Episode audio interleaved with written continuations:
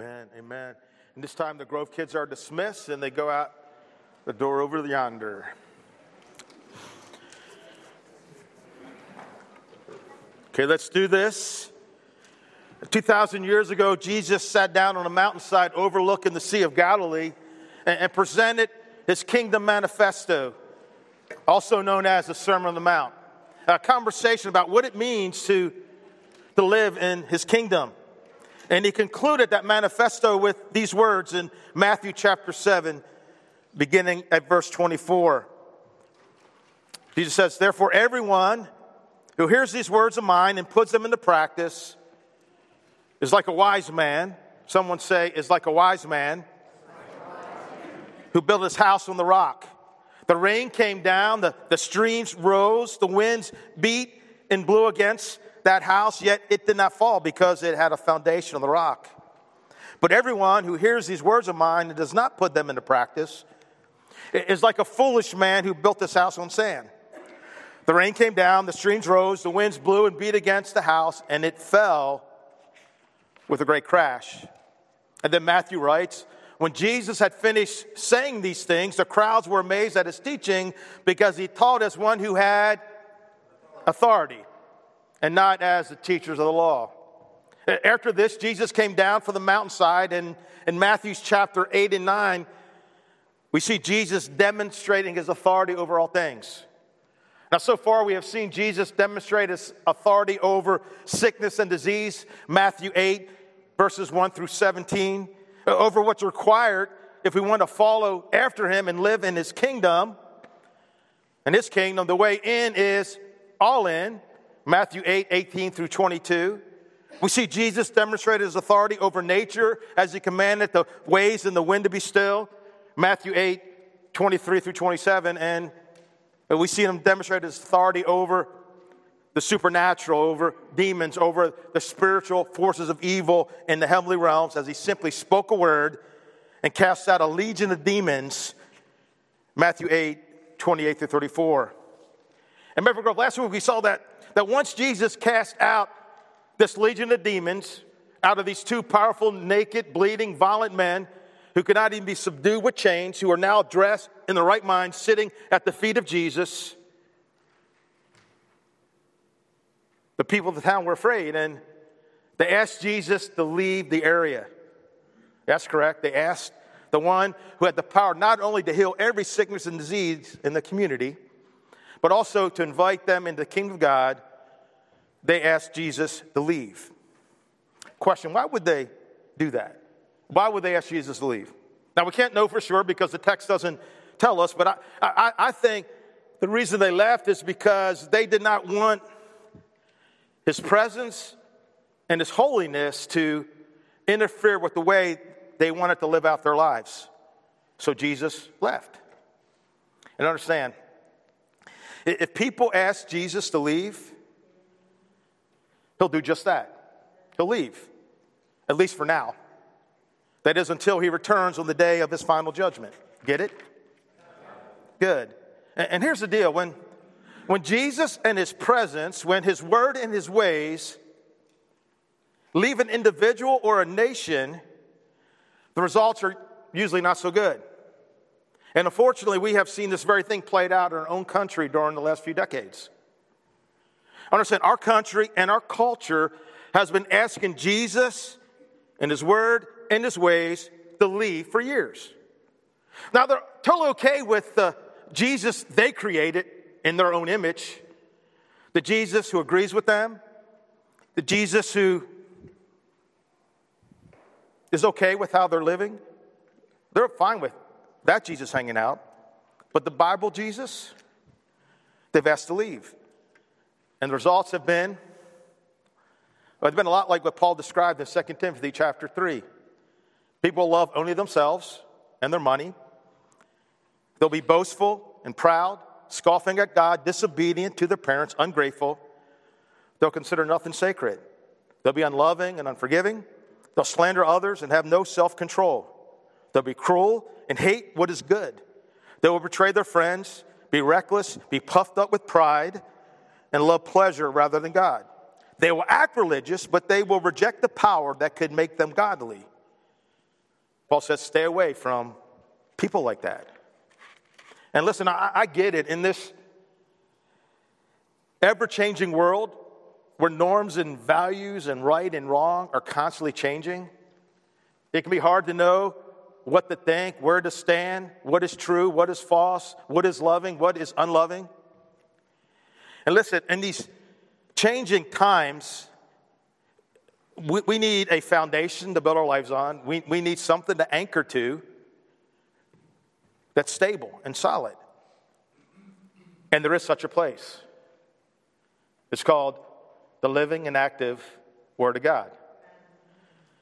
Paul says this all scripture 2 timothy 3.16 all scripture is inspired by god and is useful to teach us what is true. true and to make us realize what is wrong in our lives it corrects us when we are wrong and it teaches us to do what is right you see we must resist the temptation to anchor to and build our lives on the values of our ever changing culture. I mean, I mean, there was a time when our, our culture said, you know what, it, it is okay to own slaves. Thought that was right, that was good, that was normal. And so you and I have a choice to make in this culture. Will we, will we base our values and beliefs, what is right, what is wrong, what is true, and what is false, on culture, or we base it on the Word of God? That's a choice each of us would make. And I would just encourage you to choose God's Word. It hasn't changed in 2,000 years. Amen? Now, the text we're going to unpack this morning is Matthew 9. And we made it to another chapter. I'm calling the conversation, Is there a doctor in the house? In this conversation, we're going to see that Jesus is once again demonstrating his authority, and this time that he has the authority to forgive sins. I made a Facebook post this week and I said, Hey, what are the, in your opinion, what are the qualities that make a doctor a good doctor and what are the qualities that make a doctor a not so good doctor? And here, here's, some of, here's some of what people said for a good doctor. Takes the time to listen and to explain the treatment plan. Is compassionate and caring. Is wise in their field and trustworthy. Someone else said, uh, they look for solving the root problem rather than just treating the symptom. Uh, has the health and well being of their patient as their only agenda responds to phone calls and follow up questions, open minded and not bound to preconceived ideas, and not quick to label the problem and then just move on, attentive and have a good bedside manner. And a bad doctor would just kind of much be the opposite of all these things. Anybody ever have a bad doctor? Yeah, I had one. I had a fire a couple years ago, right? Um, here's a few questions for you. Would a doctor who told sick people that they were not sick, would that be a good doctor or a bad doctor? Would a doctor who, who knew the cure, who knew the treatment plan for someone's serious illness, but never told them about that plan, be a good doctor or a bad doctor? And would a doctor who refused to be around sick people be a good doctor or a bad doctor? Now, now hold on to your answer to those questions. We'll grab them at the very end. And, and here's how we're going to attack our conversation Is there a doctor in the house? At first, we're going to walk through the text, and, and then we're going to pull out several takeaways for us to take home and see how God wants us to apply them to our lives. Sound like a plan? Awesome. Two people like it. All right. Well, hey, we're going to take two and welcome those around you, and then we'll jump back into message. So, Heavenly Father, be with us as we walk through your word this morning. Help us to take away what you want us to take away, and help me not to get in the way of what you would like to say. In Jesus' name, amen. Uh, okay, walking through the text. First, we have um, back home. Matthew 9, verse 1 Jesus stepped into a boat, crossed over, and came to his own town. And listen, the town he's talking about would be the city of Capernaum. It was a coastal city, it was the largest city on the Sea of Galilee, and we have this awesome map. So he was over here and he's crossing back to, to Capernaum. And remember earlier, Jesus um, moved to Capernaum from, from Nazareth to set up his base camp for his, for his Galilean ministry. And he's probably staying at the home of Peter and Andrew, who were probably upper middle class people because they had their own fishing business. And keep in mind, Jesus is pretty well known at the time, right? Having cleansed the leper, having healed the centurion servant. The centurion was probably the highest Roman official in the city. He healing uh, Peter's uh, mother in law, and then healing the crowd of the people that lined up at Peter's house for hours. And so Jesus is back, and as always, a crowd begins to gather. And I think rather quickly because they know, hey, we don't know how long this guy's staying here. And if we're to get his help, we better jump in and meet with Jesus now. And so a crowd gathers, and, and Luke gives us some additional information about that crowd gathering at Peter's house. He says this um, One day Jesus was teaching, and Pharisees and teachers of the law were sitting there. They had come from every village of Galilee and from Judea and Jerusalem, and the power of the Lord was with Jesus to, to heal the sick. And so uh, Luke is telling us that there are a bunch of Pharisees and scribes sitting at Peter's house. Some came as far away as Jerusalem, which is 80 miles away. You know, that's like from Charlottesville to Richmond, just a, a little bit further. And they probably, I, I, don't think they had a car, so they probably more than likely walked the entire way. And so, what led all these religious leaders to make the trip and descend on to Capernaum? Well, here, here's what I think drew them. Remember, one of the things that Jesus did first when he got to Capernaum was he cleansed a man who had leprosy. And you know what Jesus told him to do once he had been cleansed? In Matthew 8 4, we read this. He told this guy, Go show yourself to the priest and offer the gift Moses commanded as a testimony to them. And Maple Grove, believe me when I tell you, that when this guy had his incurable disease, goes to the temple and shows the priest that he had been cleansed, it created quite a stir in the temple and around the city, like it's not something they had ever seen before.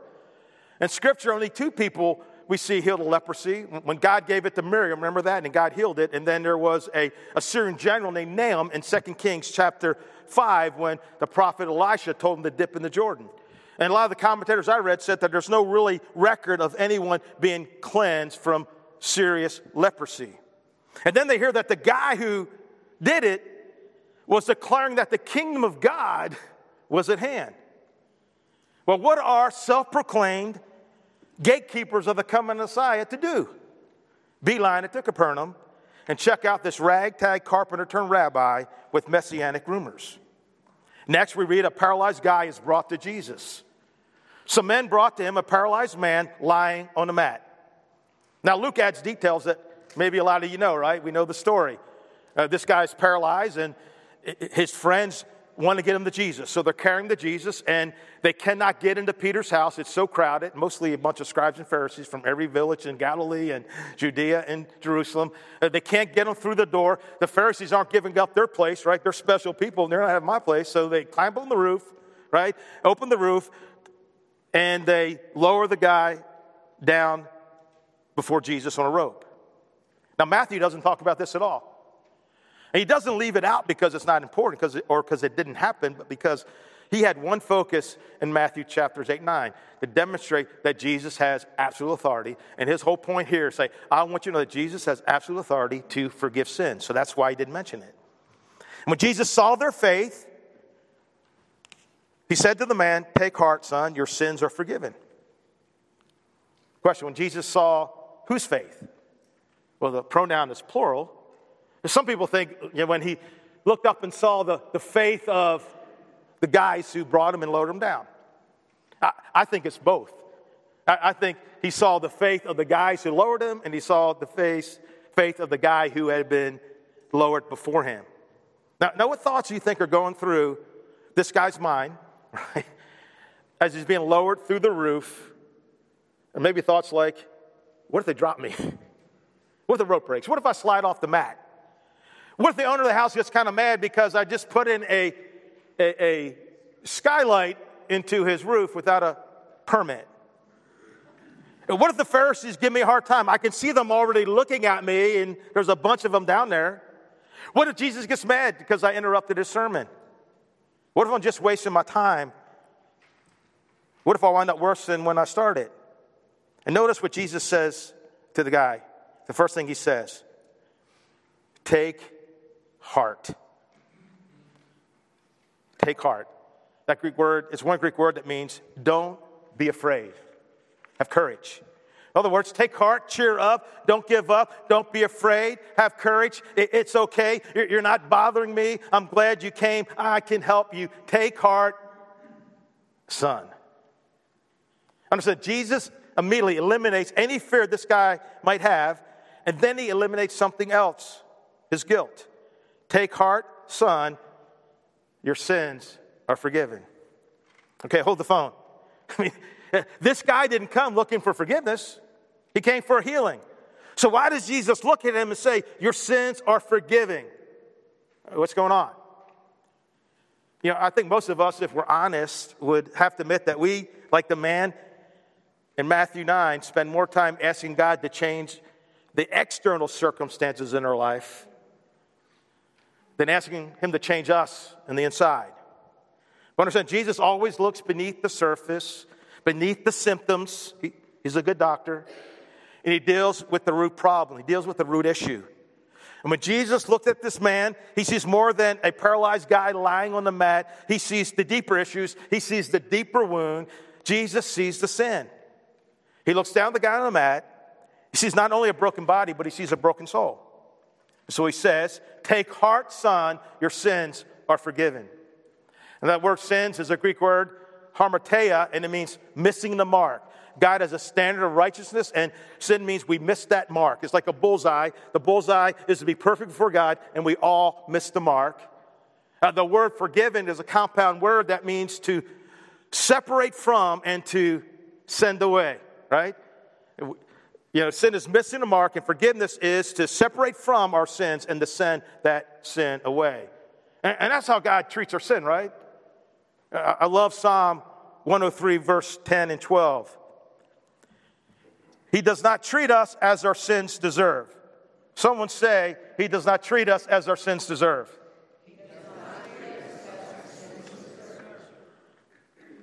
Or repay us according to our offenses. For as high as the heavens are above the earth, so great is his faithful love towards those who fear him.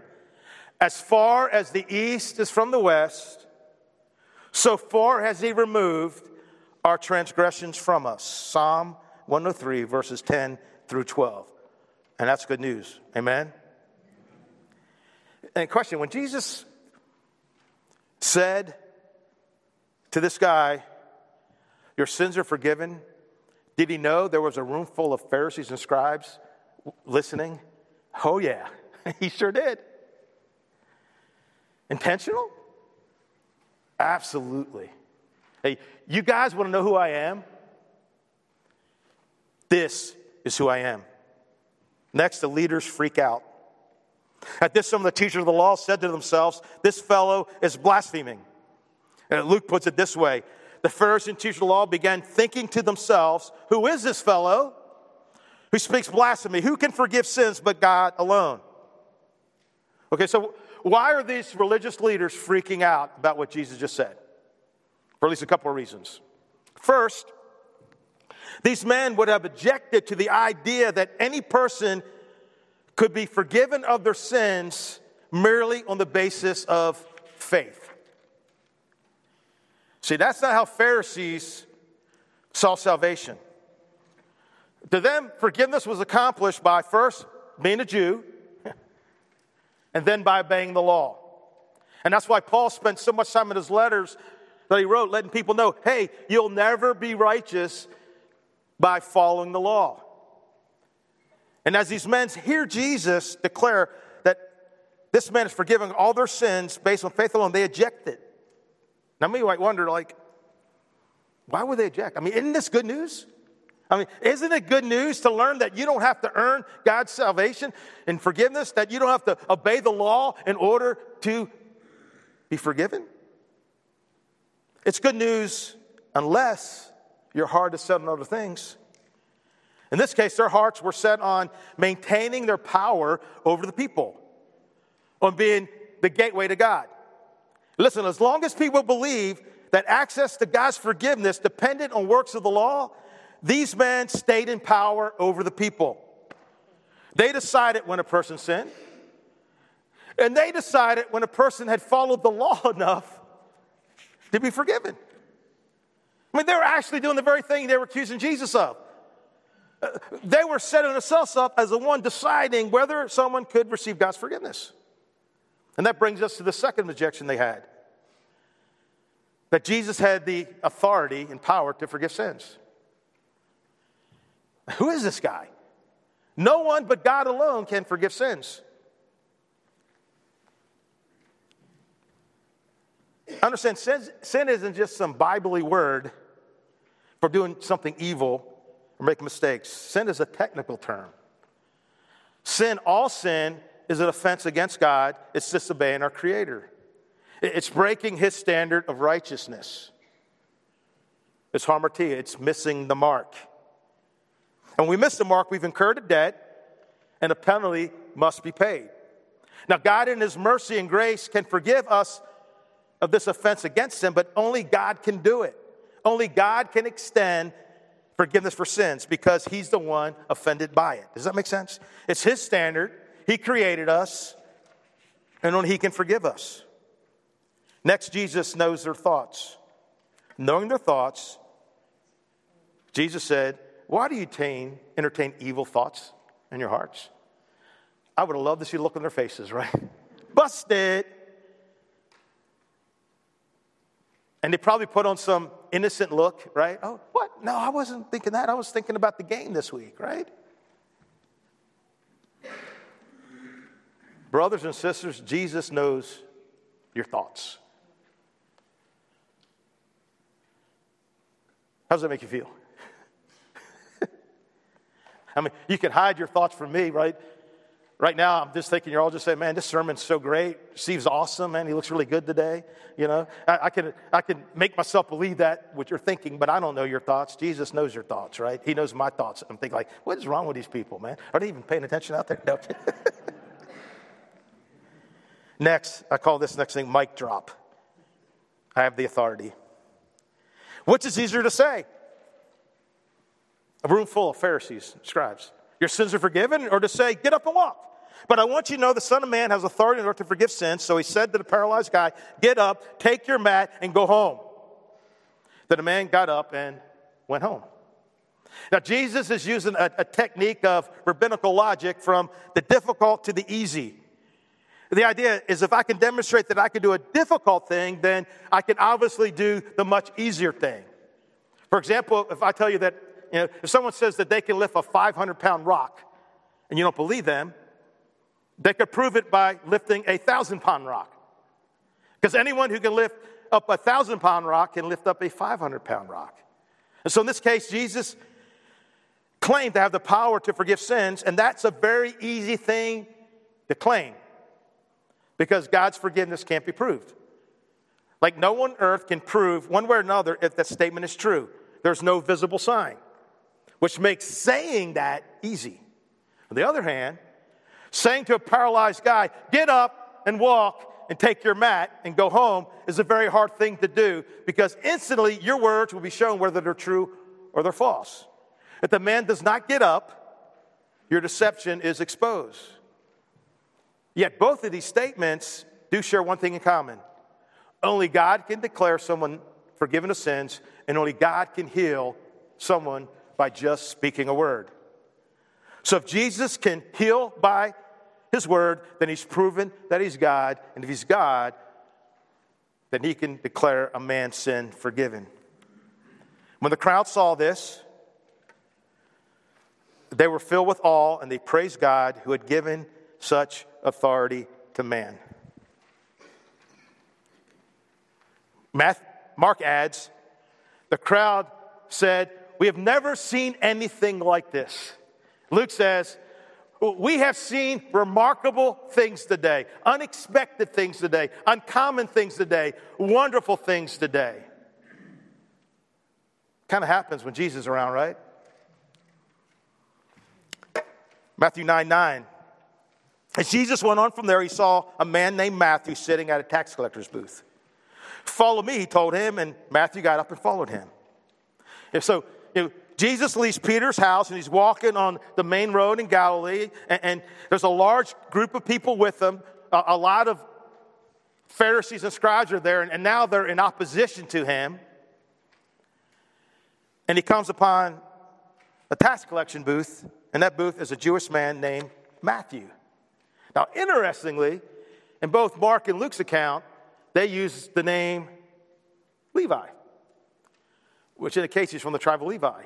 But here, the author himself chooses the name Matthew, which in Hebrew means gift of Yahweh. And listen, Matthew using two different names reflects a tradition within the church in this day. And that day, when a, sometimes when a, when a, when a person became a Christian, they would take on a new name reflecting his or her new identity in Christ. So Levi changed his name to Matthew after his conversion, and that's the name he preferred to use in his own gospel. You know, and, and there's some places in like in, in areas of Africa and Asia that when someone comes to Christ, uh, they keep their last name, but they go to the Bible and choose name like Moses or Elijah, right? And they keep their last name, but they say, I'm somebody new and I want to change my name to represent the fact that I am somebody new. I kind of like that idea.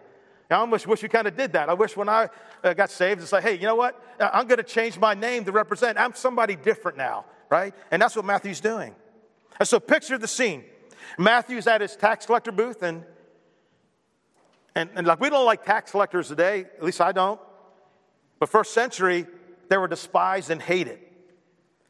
You see, Rome needed taxes to support their empire, which, which went from India all the way to Great Britain and across that great expanse was a lot of infrastructure military posts, roads, bridges, government buildings, ships, and of course, nice places to live in. And so they conscripted some Jewish people for the job. They didn't pay them any money, and their job was here's your quota, you need to collect. Collect as much as you want. You don't collect enough, we're going to beat you. You collect any more, you can keep the rest. And they're like, hey, if people are going to hate me anyhow, I'd rather hate me when I'm rich, right? And they're going, hey, you know, we're going to take as much as we want from these people.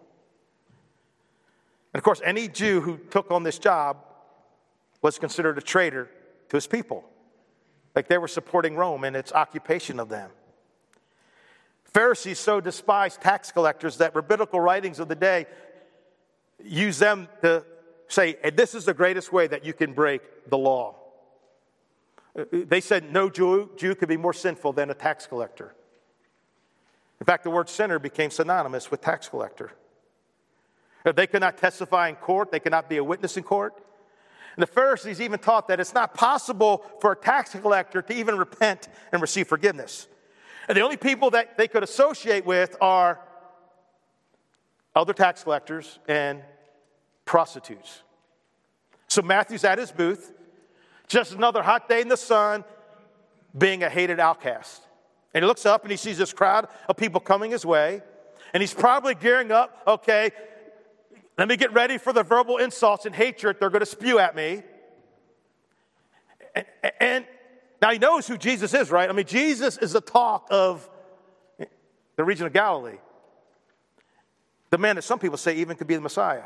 As the crowd, crowd goes closer, Matthew watches, I think, in fascination and maybe a little jealousy. What I would give to be in that crowd. But how could that ever happen? No rabbi, let alone someone who just might be the Messiah, would want anything to do with somebody like me. Then a miracle happens. As Jesus passes by, he stops, turns, catches Matthew's widened eyes, and says, Follow me. The crowd, especially the religious leaders, gasped in utter shock. Matthew pinched himself to see if he was dreaming. But then almost immediately, he runs out of his booth to join Jesus. Luke adds that Matthew left everything behind. He left his booth, he left his money, he left his responsibilities to Rome, he left the protection of the Roman soldiers. Most of all, Matthew left behind his shame and his guilt and his tag as an outcast. While Jesus was having dinner, Matthew 9, 10, 11, at Matthew's house, many tax collectors and sinners came and ate with him and his disciples. So Matthew throws this big dinner in honor of Jesus, and the only people he could invite, right? Only contacts he had on his contacts were other tax collectors and prostitutes. When the Pharisees saw this, peering in through the windows, Jesus at the table, and you know, you see that great painted Last Supper. That's not how tables were, right? We know that, right? One thing, no one, most of my tables, we don't all sit on the same side so we can take a picture, right?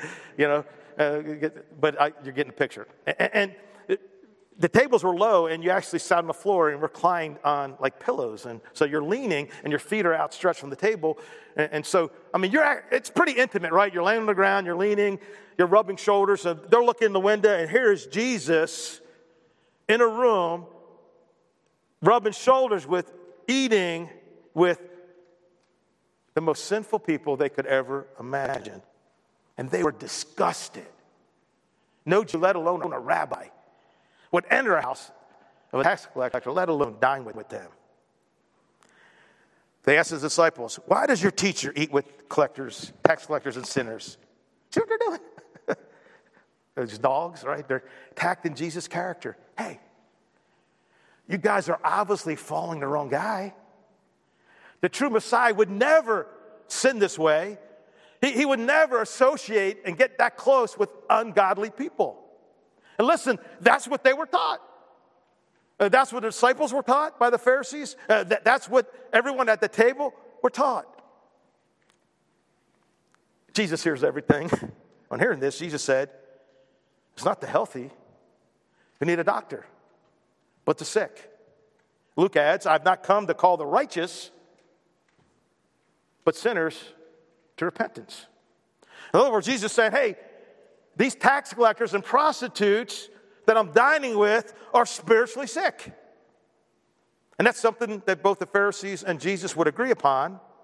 However, the question was, and what they disagreed upon was, what's our spiritual obligation towards such people? The Pharisees concluded that God had no mercy for people like this. You see, they believed that God showed mercy to those who were righteous, those who kept the law of Moses and those who followed the oral traditions. Now, naturally, the Pharisees saw themselves as perfect candidates for God's mercy, while the tax collectors and prostitutes were beyond the reach of God's mercy. But Jesus reminds them hey, that's not how doctors work. i Understand, Jesus was acting like a doctor, bringing the medicine of God's mercy to those who needed forgiveness the most. And That's why Jesus favored sinners over the Pharisees. Jesus said he came to call sinners to repentance, not the righteous. After all, why should he bring forgiveness to people who think they never did anything wrong? Now, as obvious as that might sound to us now, Jesus being a great physician, it, wasn't how Pharisees imagined Messiah would be. They imagined the Messiah would be a conquering king who would set things right and punish all those who did wrong. And obviously, when he arrived, he would be like a super Pharisee. It would be like the teacher who puts gold stars on the papers of exceptional students. And they're like, hey, when he comes back, our paper is going to be full of gold stars because we are so much more righteous than everyone else. They never imagined that they were sinners in need of a Savior. And that's why they could look down on their noses at the tax collectors and prostitutes because they saw themselves as righteous already. They could judge others because they saw no need to judge themselves. But we know the Pharisees were not righteous because Scripture says no one is righteous, not even one. Well, listen, these men said they had no sin, they were left in their sins, while the so called sinners are sitting at a table with Jesus eating lamb chops and receiving the forgiveness that only comes from God. Understand, brothers and sisters, pride is an ugly thing. It brought the first man down, and it stood in the way of these religious leaders receiving forgiveness from the Son of God. Get it? Get it? Good. And then Jesus says to these PhD scholars, but go and learn what this means. I desire mercy and not sacrifice. For I've come not come to call the righteous, but sinners. Basically saying, hey guys, go back and read. You smart guys? With all those letters after your name and all those things on your wall? Go back and reread what the prophet Hosea said about God's mercy, about receiving it, and about showing it. Because you obviously missed the point. Because you think it's more important to follow rules and to make sacrifices than it is to dispense and extend and be an agent of God's mercy. Okay, we walk through our text. Now for the takeaways, and relax, it'll go much quicker. Because the point of a takeaway is that you what? You take it away. I'm going to give you five, there's probably more. Takeaway number one friends bring friends to Jesus. That, that's what the paralyzed guy did, right? Uh, that, that's what Matthew did. Question Do you have any friends that need Jesus?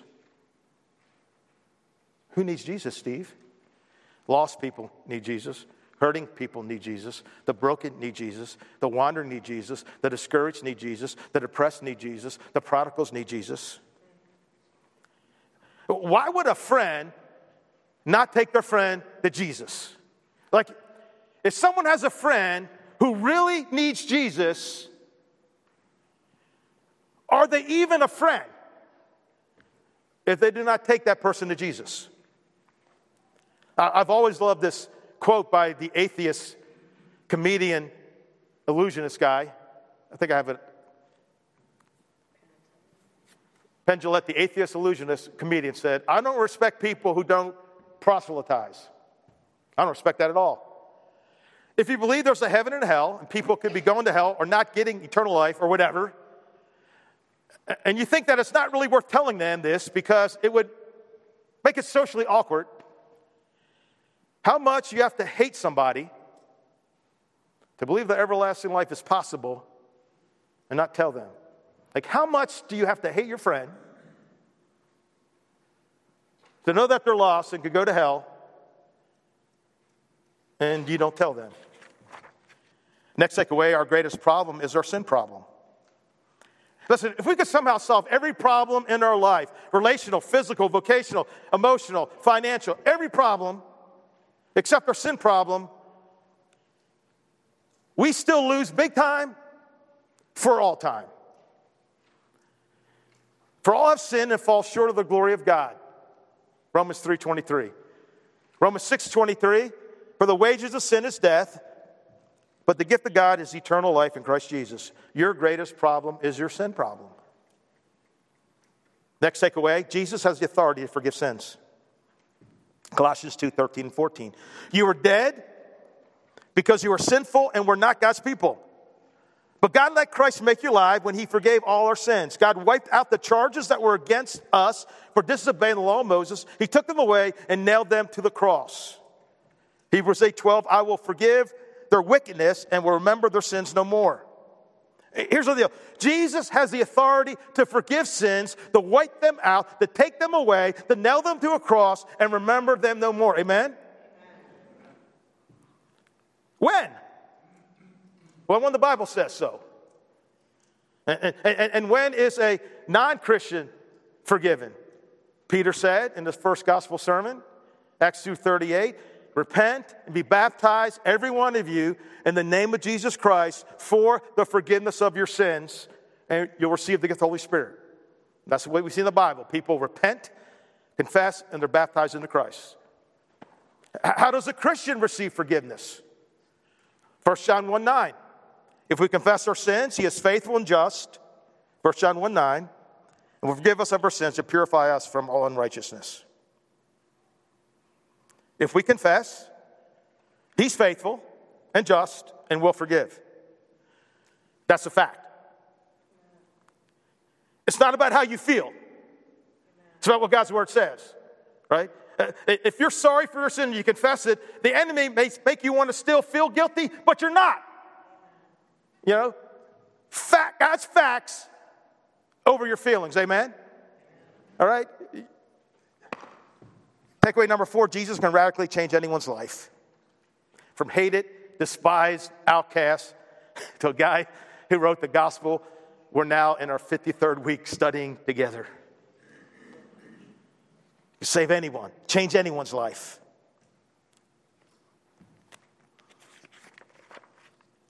Final takeaway is a huge one. Sick, sinful people need a doctor. Uh, now let's pull up those questions. Remember we asked earlier? Is there a doctor in the house? Would a doctor who told sick people they were not sick be a good doctor? Uh, it's probably easier to answer earlier than it's probably to answer now. Now, who determines what sin is? Culture? Politicians? Majority opinion? Latest polls? College professors? The media? Social media? TikTok? Like, who determines what, what sin is? What is sin? I contend that God determines it. When you follow the desires of your sinful nature, the results are very clear. Galatians 5 19 through 21. Sexual morality, impurity, lustful pleasure, idolatry, sorcery, hostility, quarreling, jealousy, outburst of anger, selfish ambition, dissension, division, envy, drunkenness, wild parties, and other sins like these let me tell you again, as I told you before, that anyone living that sort of life will not inherit the kingdom of God. I understand Maple Grove, as I said last week, Jesus didn't eat with sinners and tax collectors because he wanted to appear inclusive, tolerant, and accepting. He ate with them because he loved them and was calling them to repentance, to a change and transfer life. And here's the deal There are many doctors out there today who claim to follow Christ and yet are telling sick people they're not sick. All the while telling them how much they love them. That is not love. That is deception. That is evil. Allowing them to live in lifestyles that God opposes and say, it's okay. It's okay to take the life of the baby in the womb, it's your choice. No, that's a life created by God, knit in the womb. That's not your choice. But there are doctors out there, it's your choice. It's your choice if you want to have sex before marriage. It's your choice if, if you want to practice homosexuality. It's your choice. And because we love you so much, we'll allow you to make that choice. There are too many doctors telling sick people they're not sick. And listen, I know it's not an easy thing. I know it's a dangerous thing in our culture for us to say something like this, right? You know, to stand up for what God says. But listen, the final day, you're not going to stand before a political leader. You're going to stand before the holy King of Kings, right? That's who we answer to.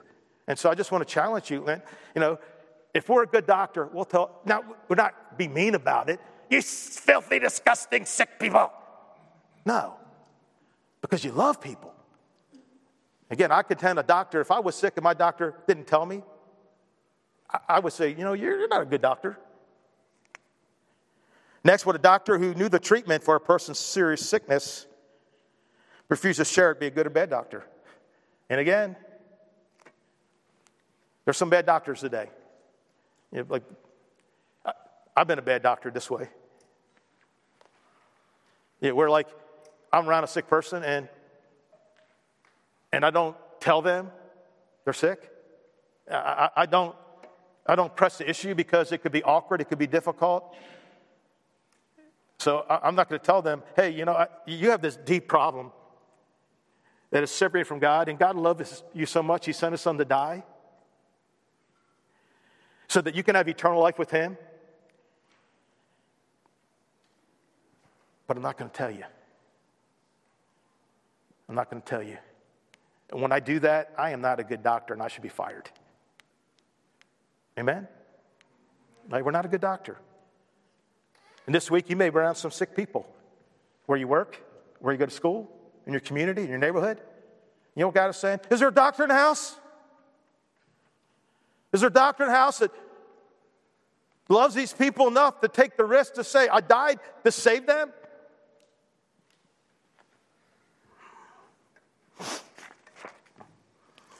I saw this pop up on Facebook this week. If the living knew what the dead knew, the whole world would follow Jesus. Wow. Because they know. Jesus told a parable. Check it out, Luke 16, where a guy who didn't know God, didn't love God, was in torment. And the bank, hey, could someone just dip a drop water in my tongue? I'm in torment. Right? People who die, who died without Christ are in torment. You know, and we know. See, we know what dead people know. We know what dead people know. Would a doctor, last question, and I knew this would be, be a very uncomfortable conversation for all of us, myself included. Would a doctor refuse to be around sick people? Be a good doctor or a bad doctor? Bad doctor. And there's some bad doctors today. For a lot of years, a lot of times churches have been typically bad doctors, right? We claim to follow Christ, we don't want to be around sick people. Uh, we'd rather be in our holy huddles around people who look like us, talk like us, act like us, smell like us, vote like us, use the same deodorant as us, or at least use deodorant.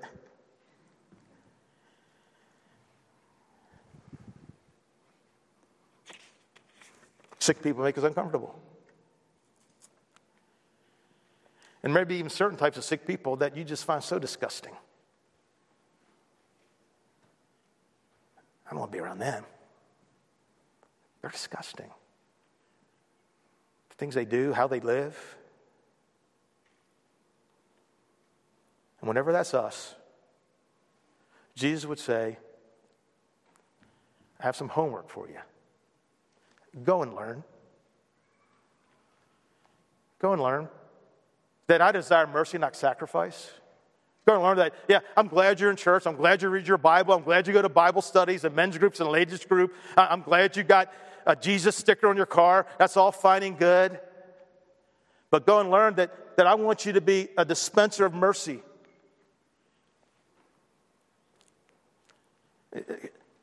Question Are there some sick people that God is wanting you to have a meal with, metaphorically or in general, right? You're like, hey, I need it. Is there a doctor in the house? Does anybody feel like our world is sick? God doesn't call us to point fingers and stomp our feet and make mean Facebook posts. He says, hey, take my love and mercy out into this world. Be smart about it, right? Don't be stupid. we need to be wise as serpents, right? Don't be stupid. Don't bring on unnecessary conflict and attacks to yourself. Be wise as serpent and what? Gentle as doves. So don't be stupid. Some places you maybe shouldn't go, right? The Holy Spirit will, will give us direction. But this week, you know, God wants to know, and we're going to be a lot of places, probably with lost, hurting people, and God wants to know, is there a doctor in the house? And I pray He'll find us. And I pray we'll repent this morning of the times we've been a bad doctor, telling sick people they're not sick, not bringing our friends to Jesus, caring more about feeling awkward than about letting someone know they're lost and need salvation. Or just like, hey, I'd rather be around good people, you know, who vote the way I do and all that stuff, right? We need to repent of that and spend, figure out how we can be around some more sick people. They're definitely out there. And I do want to say this um, no one has to leave here not forgiven by God. Isn't that good news? Like, there, there's nothing you have to do, right? Some checklist you have to check off. Well, if I do this, do this. No. If you're a Christ follower and you screwed up, you're a Christ follower and you have screwed up. it, if you say, God, I'm sorry, I've been doing this wrong. I've been saying it wrong. I've been being wrong. I, I, help me not do it again. Forgive me. Then you are forgiven, whether you feel that way or not. Facts over feelings. If you've never surrendered to Christ, you know, you know, I, I uh, on Friday I cleaned it all out, and there's a bunch of fresh water in the baptistry back there. You can actually see the bottom, right? No critters crawling in it. But if you've never surrendered to Jesus, He loves you. And if you believe in Him and who He is, and you've never been buried with Him in baptism, I encourage you to do it today. Amen? If you guys would stand and just know, you know, we take our communion after this. And it's at the various stations you can pick it up, but pray with me. Heavenly Father, we thank you for the great physician who healed our sickness, who bore our wounds, who removed our sin at the cross. And God, I pray as we sing right now that we just celebrate the cross where Jesus gave his life. We celebrate the cross as it shows us how to live our lives. In Jesus' name, amen.